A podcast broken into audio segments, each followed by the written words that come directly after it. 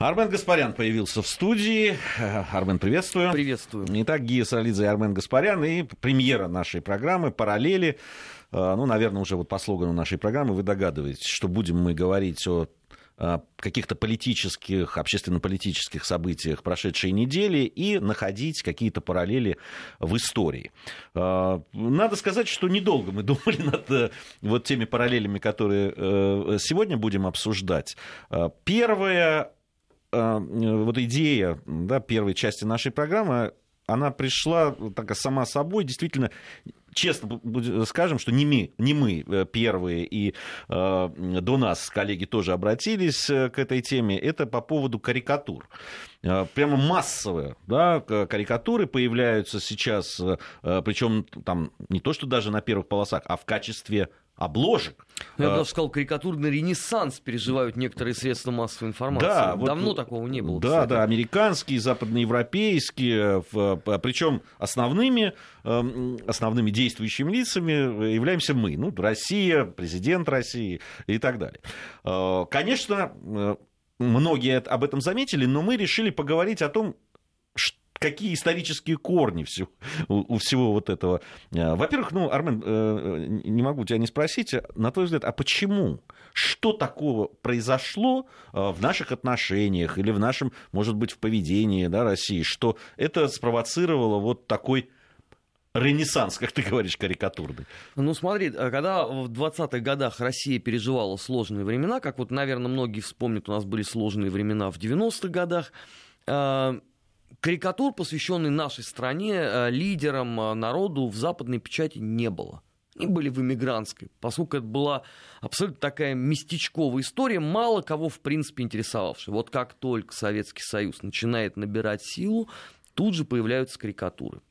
Конечно, по сравнению с тем, в каком виде это искусство выглядит сегодня, те карикатуры воспринимаются, ну, наверное, как школьная мазня, там, третьего-четвертого класса.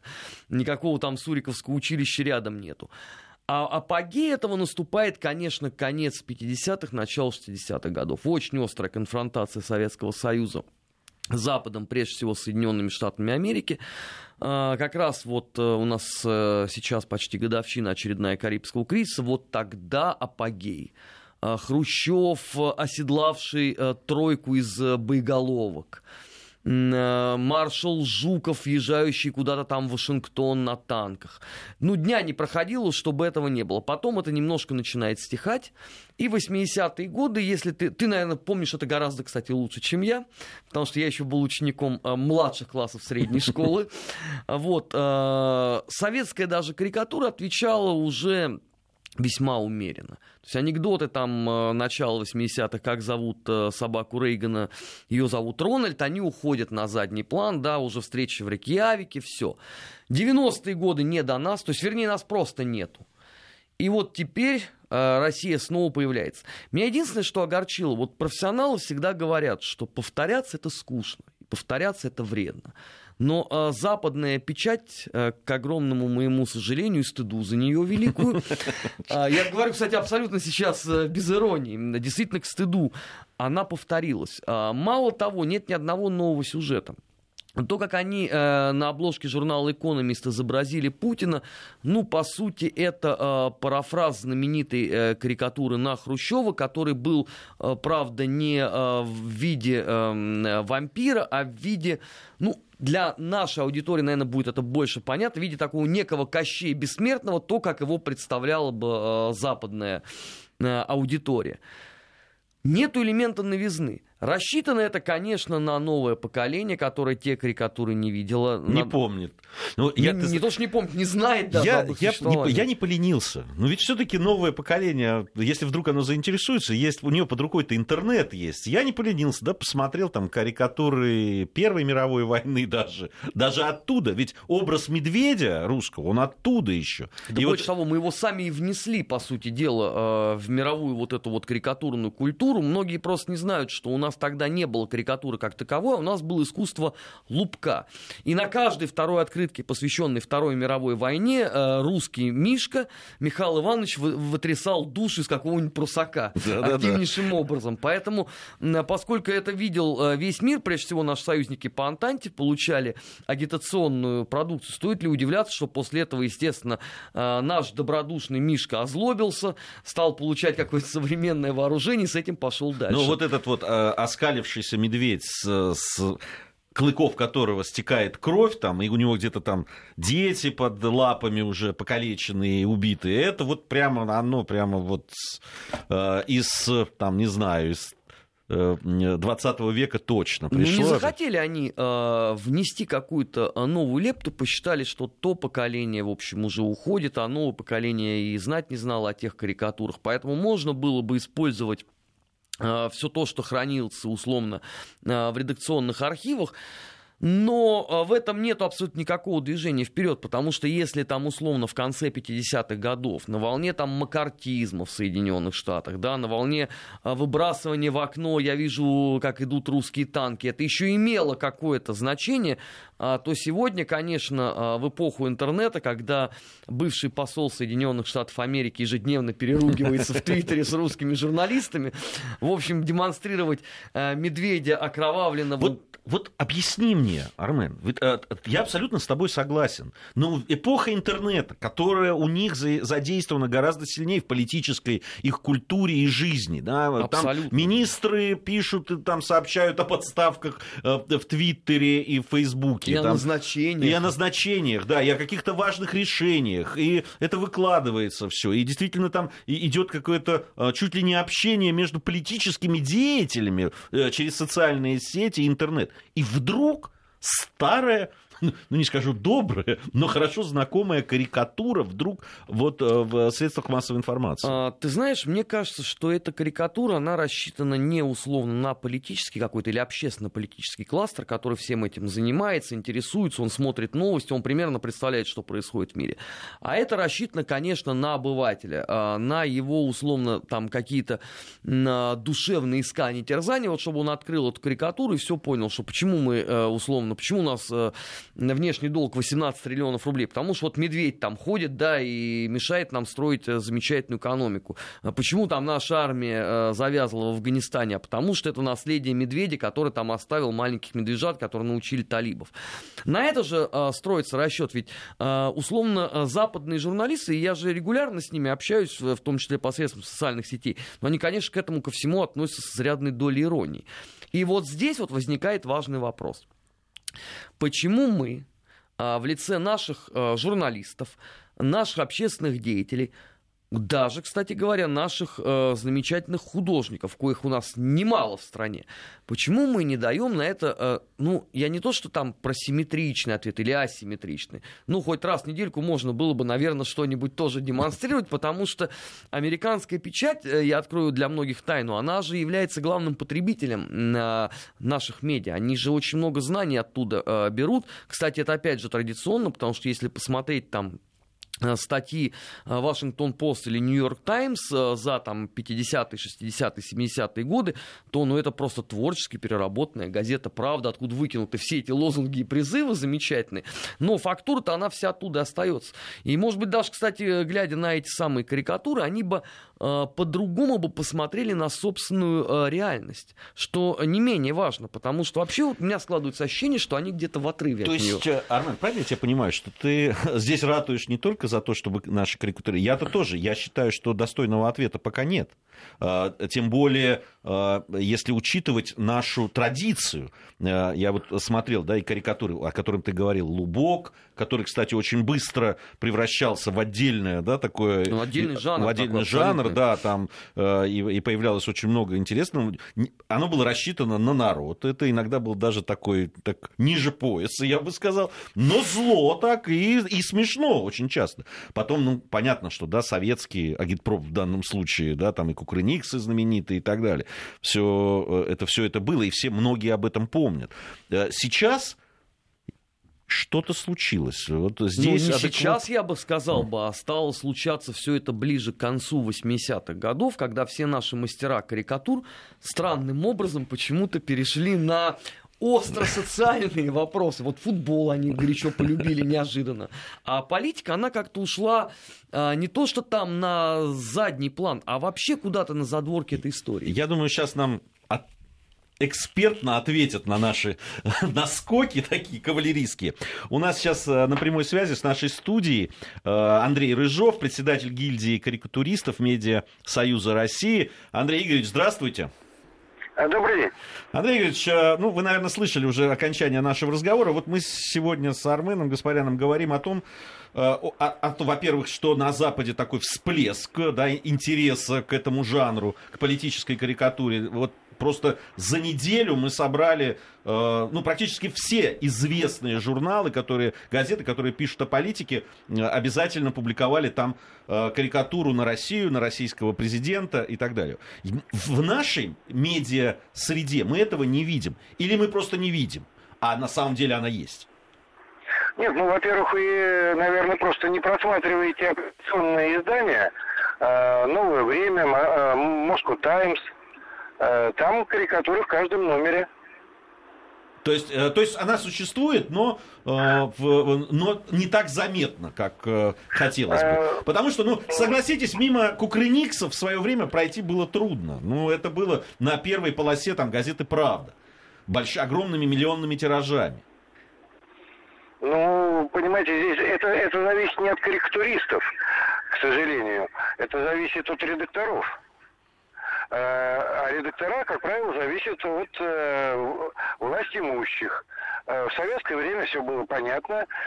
Почти все издания были органами ЦК КПСС и, соответственно, получали указания, и все это рисовалось и делалось. Я правильно понимаю, что просто на сегодняшний момент, по сути дела, у э, топовых средств массовой информации нету заказа и потребности на карикатуры? Я бы сказал по-другому. Э, дело в том, что э, такую карикатуру грубую, э, она в, нашей стране уже как-то отошла. Э, вообще карикатура как бы в свое время разделилась на два направления. Карикатура, которая произошла в том числе из Лубка, это такая вот злая сатира, как правило. Это осталось с одной стороны, а с другой стороны появилась новая карикатура, то, что за рубежом называется картун. Мы сейчас э, э, используем словосочетание ироническая графика. Э, то, что основоположником которого мы считаем Соло Стейнберга и Рене Магрита. Это вот сочетание гэга, философии, юмора, лирики. Это очень креативное искусство, но им, кстати, тоже можно очень сильно воевать, но редактора боятся, э, потому что, как вам сказать, в свое время литературка э, обжигалась на том, что получала хороших э, тумаков от руководства, потому что просматривала фигу в кармане, которая была спрятана в карикатуре. Ну вот, а, Андрей Игоревич, странная, странная вещь. Вот вы говорите там о том, что э, в редакторы не очень верят, что ли, в это оружие, или даже побаиваются. С другой стороны, я помню, да, там и перестроечные года, и, да, там 90-е, да и сейчас. Э, люди, которые рисовали карикатуры там в том же «Коммерсанте», Бельжо, допустим, да, или Меринов в «Московском комсомольце», это, были, это же имена, их знали все. Некоторые покупали газеты ради того, чтобы увидеть новую карикатуру там. Ну, в свое время и литературку покупали исключительно из, из-за клуба «Чудаки» из-за клуба 12 стульев и раздела «Чудаки», где э, публиковались э, Песков, Макаров. Э, я в свое время публиковался, и э, Валентин Дружинин. То есть э, корректуристы нового поколения.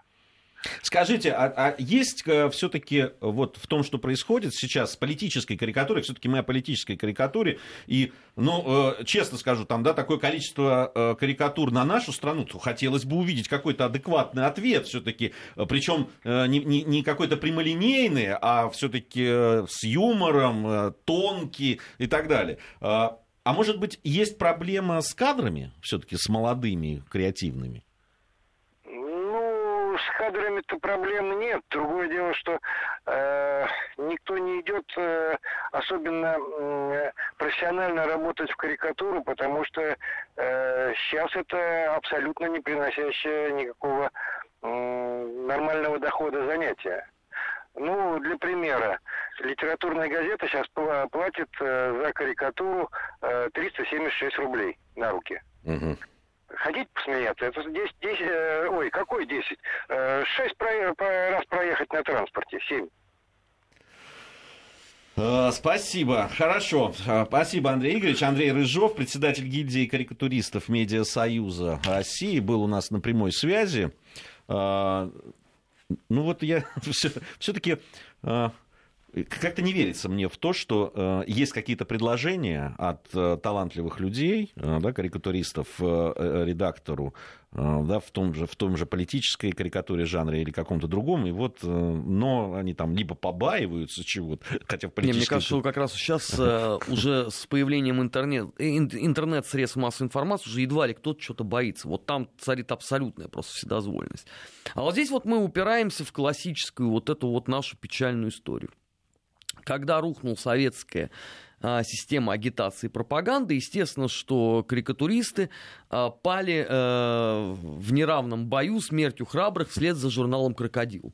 И не надо здесь никаких иллюзий, потому что это не вдруг и не сейчас случилось.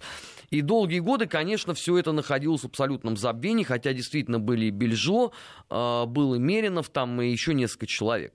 Но э, менялась э, сама позиция средств массовой информации. Если в 80-х годах у нас еще инерция какая-то была там от противостояния 60-х, 70-х, то 90-е, как мы помним, это эпоха, когда мы э, всех любим и все вроде как любят нас, а президент у нас такой, что шутить над ним было в общем и не нужно, потому что иной раз фотографии, которые показывались с официальных выступлений Бориса Николаевича Ельцина, э, с большим запасом превосходили многие карикатуры, даже обладавших э, незаурядной фантазией художников. И на этом все и двигалось дальше. А когда вот мы подошли условно к, к ситуации, когда карикатуры нам нужны, выяснилось, что а, у нас вроде как очень много художников, но при этом у нас нет аналогов Кукрыникс в принципе. У нас вроде как очень много средств массовой информации, но при этом они уже привыкли на протяжении многих лет жить без карикатуры и прекрасно себя ощущают. И даже больше того, я с некоторыми разговаривал, они говорят, да, это экономист, это просто пережиток прошлого. Он отомрет скоро, а мы вот как бы современные СМИ, у нас там все э, в глянце. И, наконец, третий момент. А, остроумно шутить это ведь великое искусство. Ну, это да, это да, это правда. Это правда, это штучный товар, конечно же, И безусловно. таких людей э, не бывает много э, ни в какую эпоху. Я так напоминаю, что у нас вот все время говорят, вот там кукрыникцы и еще десятки имен, так вот это все фигуры речи, никаких там десяти имен-то не было. Там были кукрыникцы еще два-три человека, все, которые собственным ежедневным трудом обеспечивали абсолютно всю центральную советскую печать. То есть мы, всякий желающий может вот даже посмотреть, у нас сейчас, слава богу, титанический труд закончен э, коллегами, переиздан архив журнала «Крокодил». Лучшее за там 30-е, 40-е, 50-е. Вот можно открыть, просто посмотреть количество авторов, карикатуристов, которые работали тогда. Да?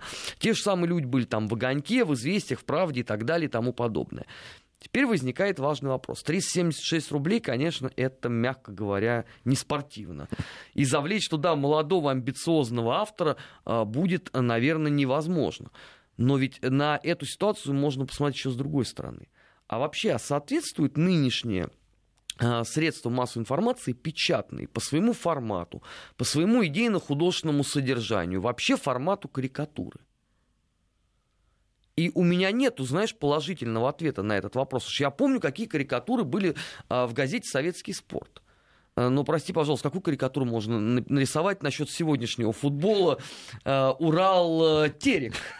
Слушай. С очень странными пропущенными мячами. Э, нарисовать всегда можно. В, это, в этом-то искусство, понимаешь? Только фотография с этого матча сильно превзойдет все то, что ты нарисуешь, понимаешь? И, тут мы скатываемся к, ситуации, которая ну, фотокоры, фотокоры советского времени, они мало уступали уж точно фотокорам нынешнего, но все-таки тогда не было интернета, понимаешь? Они галереи целые с каждой игры ты не могли в газете опубликовать. Если ты помнишь, э, там тур чемпионата Советского Союза по футболу, это одна фотография на первой полосе, и все, по сути, да, какая-то кульминация, э, ключевой матч. А сейчас? Ну, понимаешь, э, Армен, все-таки, если мы говорим о карикатуре, это действительно это, ну, отдельное искусство, отдельный жанр искусства изобразительного. Конечно же, там сочетаются несколько да, таких э, признаков, которые отличают выдающегося карикатуриста от просто хорошего. Э, да, а, а интересный только выдающийся, это такой жанр. Э, там должно быть, с одной стороны, это хорошие карикатуристы, отличные карикатуристы, создавали некий мир. Да, там это, можно говорить о том же Бельжо или Меринове. Да, там свой стиль некий был неповторимый. С другой стороны, это невероятно остроумные люди. Да, и в-третьих, которые воспринимают те точки болезненные, э, которые сейчас людей волнуют. И говорят с помощью своего искусства об этом. Вот мне кажется, со- сочетание как раз вот в этом са- самое сложное. Тогда с- с- я абсолютно согласен со всем, что ты говоришь, только э, под все три описанных тобой э, важных ключевых правила не попадает ни одна западная карикатура в принципе. Вот из того, что мы с тобой видели за эту Не, ну, неделю. Да, там э, мало выдающихся. В основном это действительно такие повторы того, что уже было. Единственная, одна из немногих карикатур, которая, ну, отличалась... Сейчас же э, Хэллоуин, и там был изображен президент России в виде маски на Хэллоуин. Ну, то есть э, в виде тыквы такой. Ну, вот это, наверное, одна из немногих таких... Ну, э, опять же, ты понимаешь, э, я бы не стал бы говорить о некой эксклюзивности, потому что, например, там э, знаменитые эти мультики Луни Тюнс, они это показали еще в конце 50-х годов, когда все их герои были в виде вот этих вот хэллоуиновских тык Ну, с светящимися глазами. Не, я говорю, что это одна из тех, которых ну, хоть как-то выбивалась. Потому что все остальное, это действительно там Дарк Вейдер там, и, так далее, и так далее, уже тысячу раз использованное. Но видишь, видимо, это востребовано, раз они это делают. Видимо, это для э, читателей, для э, людей, которые воспринимают э, или которым они хотят донести нынешнюю пол- политическую ситуацию, да, там же часто это Сирия, часто это какие-то международные дела, естественно. Этот посыл, они считают, что через это они быстрее достучатся до своего читателя. А я, кстати, в этом абсолютно не убежден, что нынешнее а, поколение западных читателей а, способно уяснить суть очень непростых э, процессов э, мировых именно посредством вот таких вот карикатур. У меня нет в этом убежденности, потому что искусство карикатуры, оно динамично развивалось весь 20 век. И на Западе, и у нас. А потом был некий большой провал. И, понимаешь, показать кого-то там в образе э, Вейдера, ну, в этом нету абсолютно никакой игры ума. Это может, ну, тебя привлечь просто там в киоске каком-то, да, там, и то, опять же, да, что такое сейчас киоск? Это электронная подписка, которая тебе падает в мобильный телефон. Это с каждым годом все Не, ну, больше и больше распространения Мы получает. знаем, что к обложке относятся всегда очень э, щепетильно, Ну, конечно, да, потому лицо. что, да, потому что это лицо это то, что продает издание. А вот тут вот есть э, ключевая история. Если ты помнишь, раньше, э, еще там 5-6 лет назад, э, удачные шаржи, удачные карикатуры очень часто в социальных сетях ставились на аватар. А я вот не увидел за последнюю неделю э, у западных потребителей, даже у наших самых ультралиберальных людей, это как раз там Нью-Йорк Таймс, о, господи, этот самый Москву Таймс и так далее, э, я не увидел вот этих вот карикатур в хедерах. А что это означает? Да? Что они не цепляют. И, соответственно, здесь патовая ситуация. То есть, да, с одной стороны огорчит, ну вот мы видим это, а с другой стороны, а как ты на это будешь отвечать?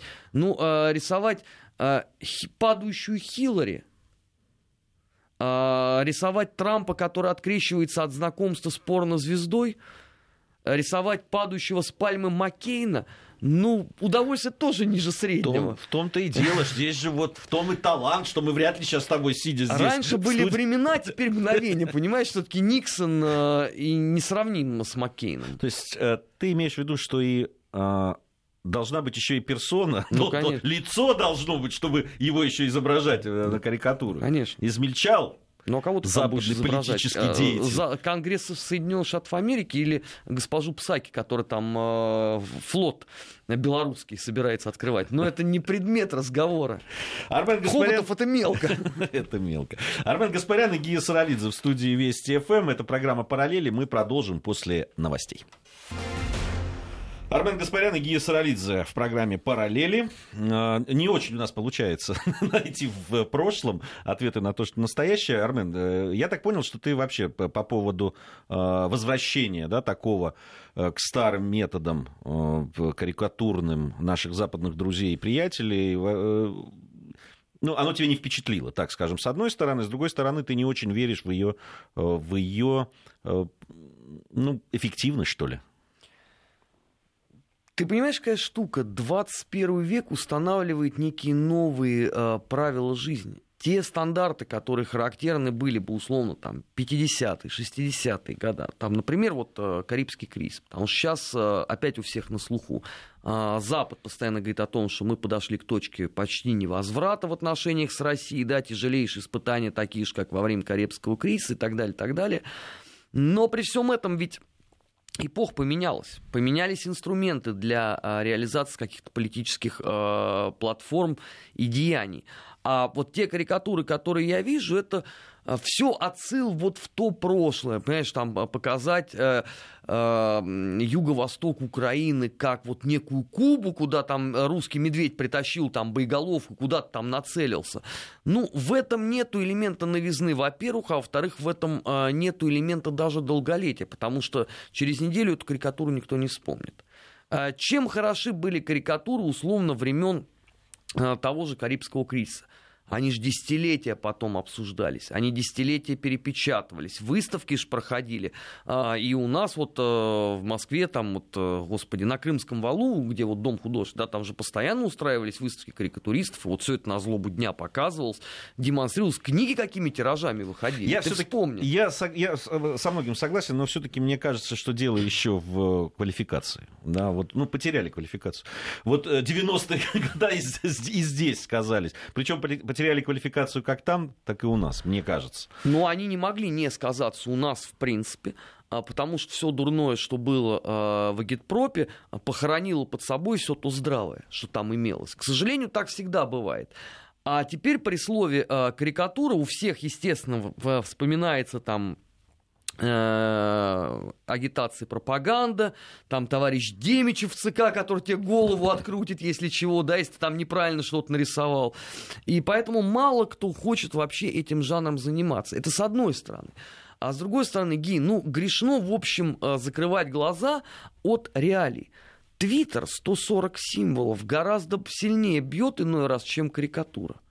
Твиты, которые собирают там миллионы просмотров – да, и становятся событиями в медиасфере, по сути дела, заменили собой этот жанр. Вот этот э, полулукавый смайлик в конце какой-то ехидной фразы стал, по сути, карикатурой 21 столетия. Нравится нам это или нет? Это другой вопрос. Мы, может быть, с тобой люди олдскульные, нам, конечно, а, ближе открыть там книгу, да, и вот прикоснуться к ну, этому. Все-таки а, текстовая, текстовая история это одно, а изобразительный ряд это другое. Ну, разные участки мозга все-таки участвуют в восприятии, мне кажется. Ты понимаешь, все упростилось, к сожалению. Да, вот те образы, которые закладывались в карикатуру, да, там, если мы в советскую берем, да. Не, ну вспомни, есть же классические вещи, да, когда ты говоришь японский милитаризм, ты точно знаешь, как его изображали, да, вот этот толстый с такими вперед зубами в этих очочках, такой японский милитарист, или ну, дядюшка Сэм, да, с этой сигарой в, в, в, в головном уборе определенном. Ты понимаешь, ну, сейчас там. изобразить условно а, классическую прусскую военщину в силу проблемы с мультикультурализмом с одной стороны, да, а с другой стороны с этими вот всеми там э, гей-парадами и прочим, понимаешь, это тоже потеряет э, свою суть и прелесть. Потому что если раньше ты мог нарисовать условно абсолютно лысого, озлобленного маленького бюргера, и было понятно, кто это такой, то сейчас не очевидно, что молодое поколение точно определит. Ты знаешь, э, замечательно. Я вот когда готовился к программе, посмотрел, э, там была английская карикатура, там английский бульдог, прям типичный такой английский бульдог, у него к хвостику привязан британский, значит, флаг, он держит в зубах немецкую сосиску. И это, конечно, такой очень образ э, запоминающийся и, на мой взгляд, очень талантливый. Это ну, сделано а сейчас, и зло. А сейчас ты что нарисуешь по этому поводу? Знаешь, Брексит? Да, талантливые люди. Мне кажется, здесь э, вопрос весь в уровне таланта. Ну да ладно. А, пойдем дальше, тем более, что ты уже так э, чуть-чуть затронул тему, о которой мы хотели поговорить, как раз Карибский э, кризис. Вчера мы уже обсуждали итоги Валдайского дискуссионного клуба. В том числе мы и говорили о, о риторике о риторике, и президент в, своих, в своей речи и в, в ответах на вопросы, да, говоря о холодной войне, вспомнил Карибский кризис, э, и о том уровне риторики, которая сейчас есть в Соединенных Штатах Америки, по поводу России да, в, в этих дебатах. Вот мы э, решили поговорить еще о том, а был ли такой уровень э, риторики и когда это было был, конечно, это самый апогей э, Карибского кризиса. Я тебе больше того скажу, что если э, Запад все-таки э, услышит и прислушается к словам Путина, то пройдет несколько лет, и эта речь станет э, так, таким же абсолютно классическим сюжетом международной политики, как та знаменитая встреча американского э, журналиста Скали с э, нашим разведчиком Феклисовым, когда вот они сидят и договариваются о том, что надо делать что-то, потому что у Скали есть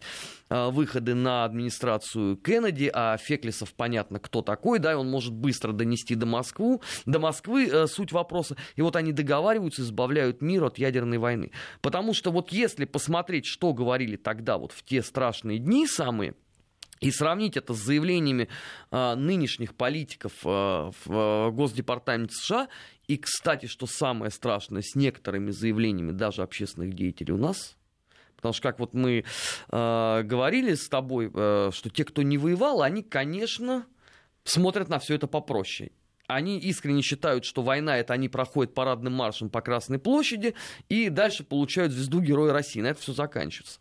А, к сожалению, это, конечно, не так. И а, то, что Путин а, во многом охладил действительно иной раз чрезмерно жесткий настрой общества.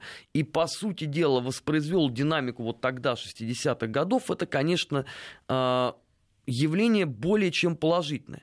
Другой вопрос, что тогда мир все-таки а, в глубине души а, понимал, что вот есть противостояние двух исторически серьезных геополитических стран, Соединенных Штатов и Советского Союза. А у меня сейчас есть некоторые сомнения по поводу того, насколько хорошо на Западе отдают себе отчет, что Россия является правоприемником Советского Союза со всех точек зрения, не только с точки зрения того, что она 9 мая проводит парад Победы. А, потому что, общаясь с западными коллегами, я ловлю э, себя на мысли, понимаешь, что у них какое-то странное отношение. Ну, вроде как Россия это исторически великая держава, с ней надо считаться, она в Совбезе ООН. А с другой стороны, ну, у нее сейчас нету там условно какой-нибудь Киргизии и Таджикистана, и поэтому она не может считаться в полном объеме э, условно правоприемником Советского Союза. Даже вот события, которые послужили там стартом русской весны 2014 года многими почему-то э, воспринимаются не в тренде вот вообще истории всей русской государственности, да, а как некое какое-то исключение из правил, да, какой-то, вот знаешь, интермишн такой вот в художественном фильме незначительный, там, на несколько минут. И вот а, тут а, важная проблема. А, сумеет ли условно западная политическая элита сначала объяснить самой себе, всю серьезность положения, а потом, самое главное, объяснить своему обывателю.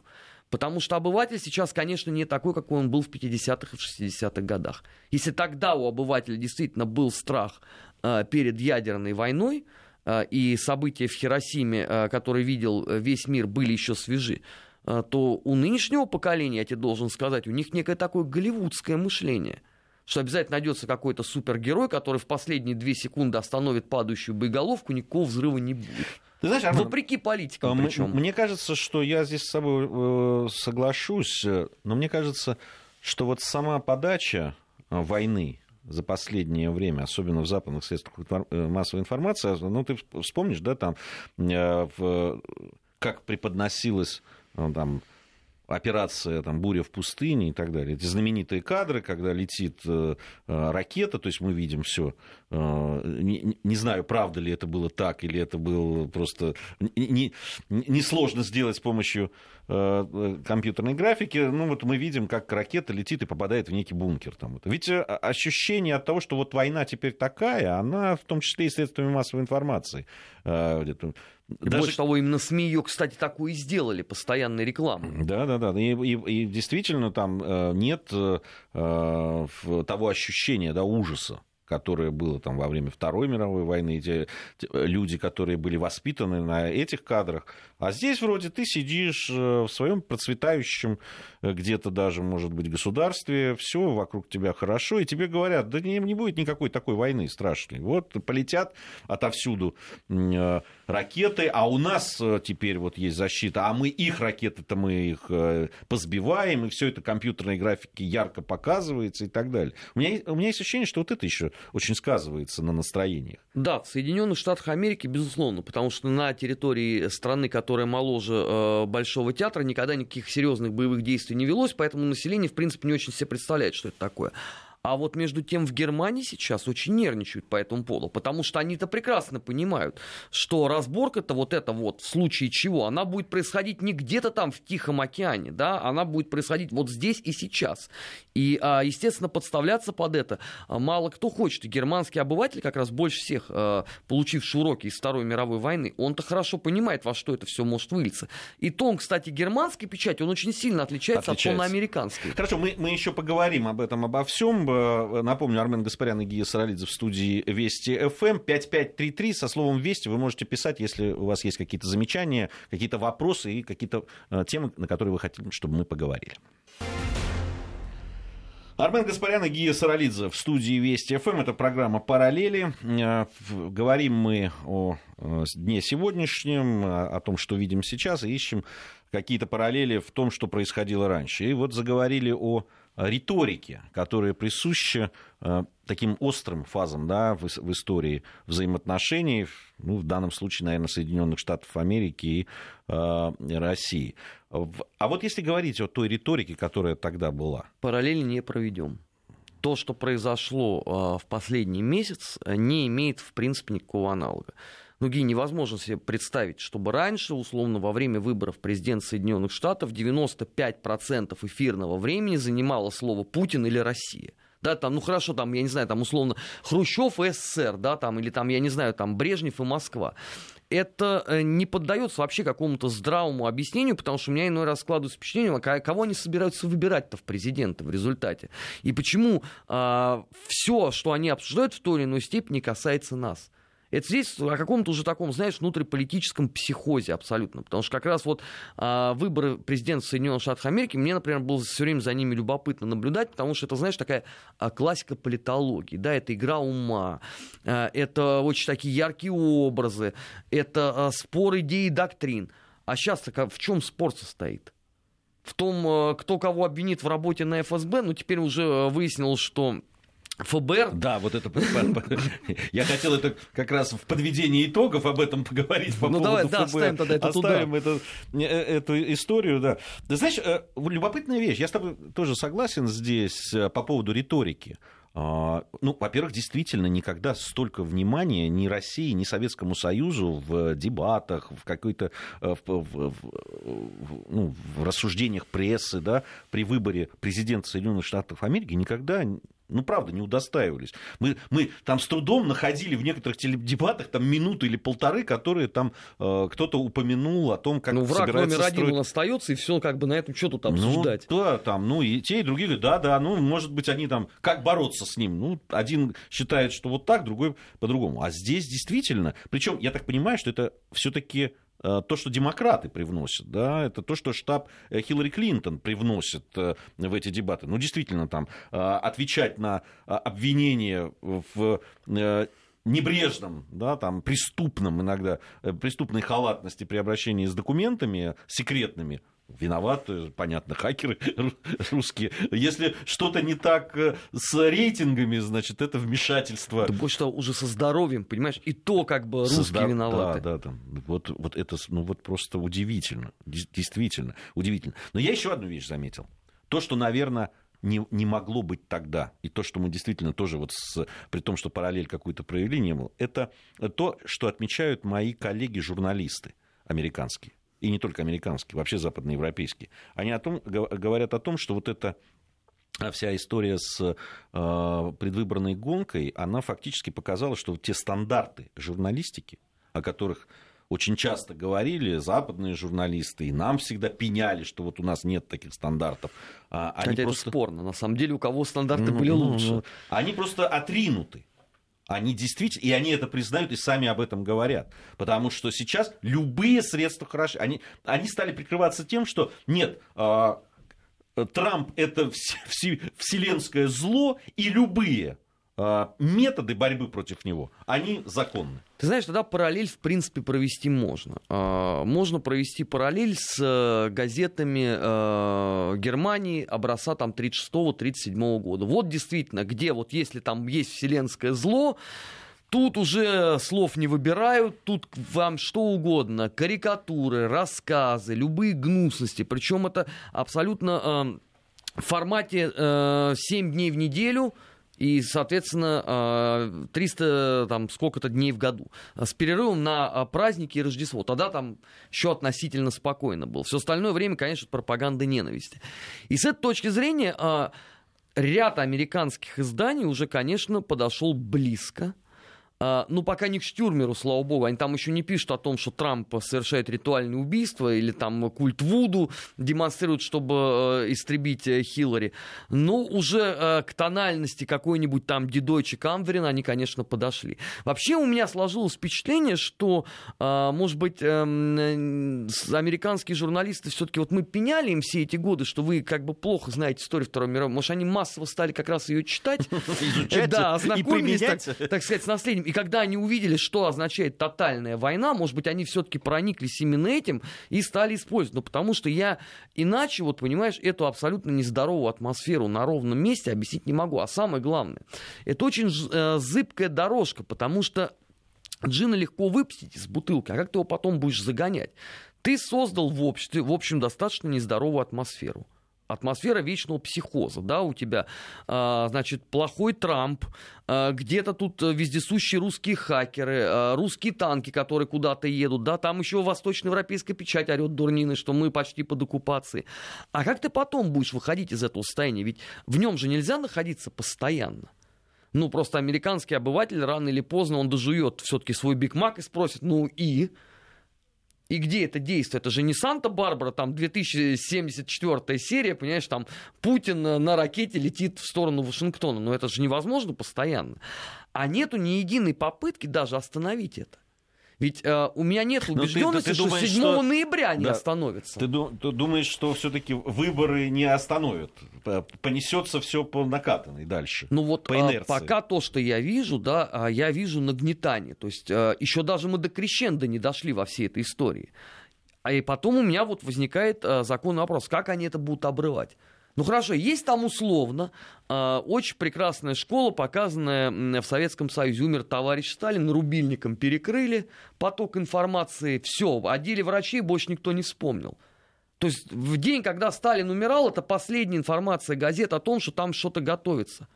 Потом все, ни единого упоминания до там э, времен перестройки. Во времена Хрущева тоже там один раз вспомнили в неизвестном этом докладе всем, да, на 20-м съезде все. Но не может же современное американское общество работать так, потому что это нарушение всех абсолютно демократических норм, во-первых. А во-вторых, а как ты а, соцсети так перекроешь? Рубильником номер не пройдет. Все слишком к этому привыкли. Все стали интернет-зависимыми. Это раньше у тебя, условно, газета могла не выйти, потому что был ураган, землетрясение, я не знаю, там национальный траур и что-то еще. А сегодня номер этот не пройдет, как ты будешь выводить общество из вот этого психоза? Советский метод не помогает. А немецкий метод тоже нельзя, потому что а, это а, очень жесткое подавление любого инакомыслия, по сути. Да? Но ну, я имею в виду то, что делалось во времена денацификации. Каким образом американцы собираются а, потом вернуть себя в нормальное общечеловеческое состояние? Сказать, что, ребята, это мы так пошутили, это у нас была просто такая вот предвыборная игра, хлеба и зрелищ, ну, с хлебом не очень получилось, но зрелище зато вы получили, да, там еще и Алеппо вам вторым актом идет. Ну, как ты будешь выходить из этого? Самое главное, что у американцев тоже никогда не было э, аналогов. Ну, то есть параллелей нет? Нет, не с чем провести. Понимаешь, можно было бы, конечно, сказать, что там вот что-то было такое во времена Кеннеди, Ну хорошо, а если макартизм? Но он не доводил до того. Там, там же тоже ну, психоз, пианомания, да, все эти ребята, которые а... красные идут, вот они уже подплыли здесь. Э. Но при всем при этом э, часть американской даже интеллигенции, мы не берем сейчас э, пролетарский контингент, да, членов коммунистической партии Соединенных Штатов, а часть даже американской интеллигенции, в общем, относилась к сенатору Маккартни соответственно. Да, искренне понимая, что у человека явно не все дома. Ну, в принципе. И часть общества, конечно, понимала, что в этом есть элемент пропаганды, но который можно потом будет аккуратнейшим образом куда-то убрать. Но, извините, э, вот эту самую систему макартизма убирали на протяжении нескольких лет. А она по степени ненависти э, сильно уступает тому, что мы видим сейчас. Отсюда вопрос, а как выходить? Ну, не может же выйти там, условно, я не знаю, там, э, Клинтон, 8 ноября сказать, забудьте все, что было вчера. Этот номер хорошо проходил в 1944 году. И в 1945 он отлично проходил, да, а в 1941 так вообще на ура. То есть были у вас там какие-то отношения? Все, забудьте. Теперь у нас э, новый прекрасный мир. А сейчас как? Слушай, ну э, ведь у них такая долгая культура вот этих э, э, пропагандистских истерик во время выборов, там, и не только, кстати, президентских, но и других каких-то там ну, местных ну, выборов да, и так далее. Ну, Конгресс, да, там. Да и местные выборы тоже иногда проходят тогда, когда все средства хороши.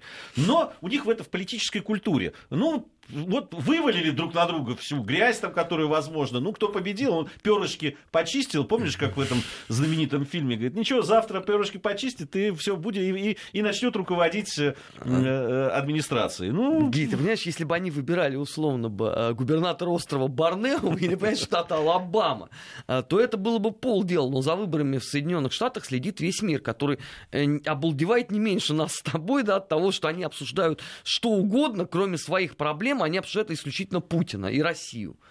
Ну, у мира тоже есть вопросы, да, потому что кто несет, в принципе, ответственность за мультикультурализм? Наш вчерашний гость очень хорошо сказал все по этому поводу.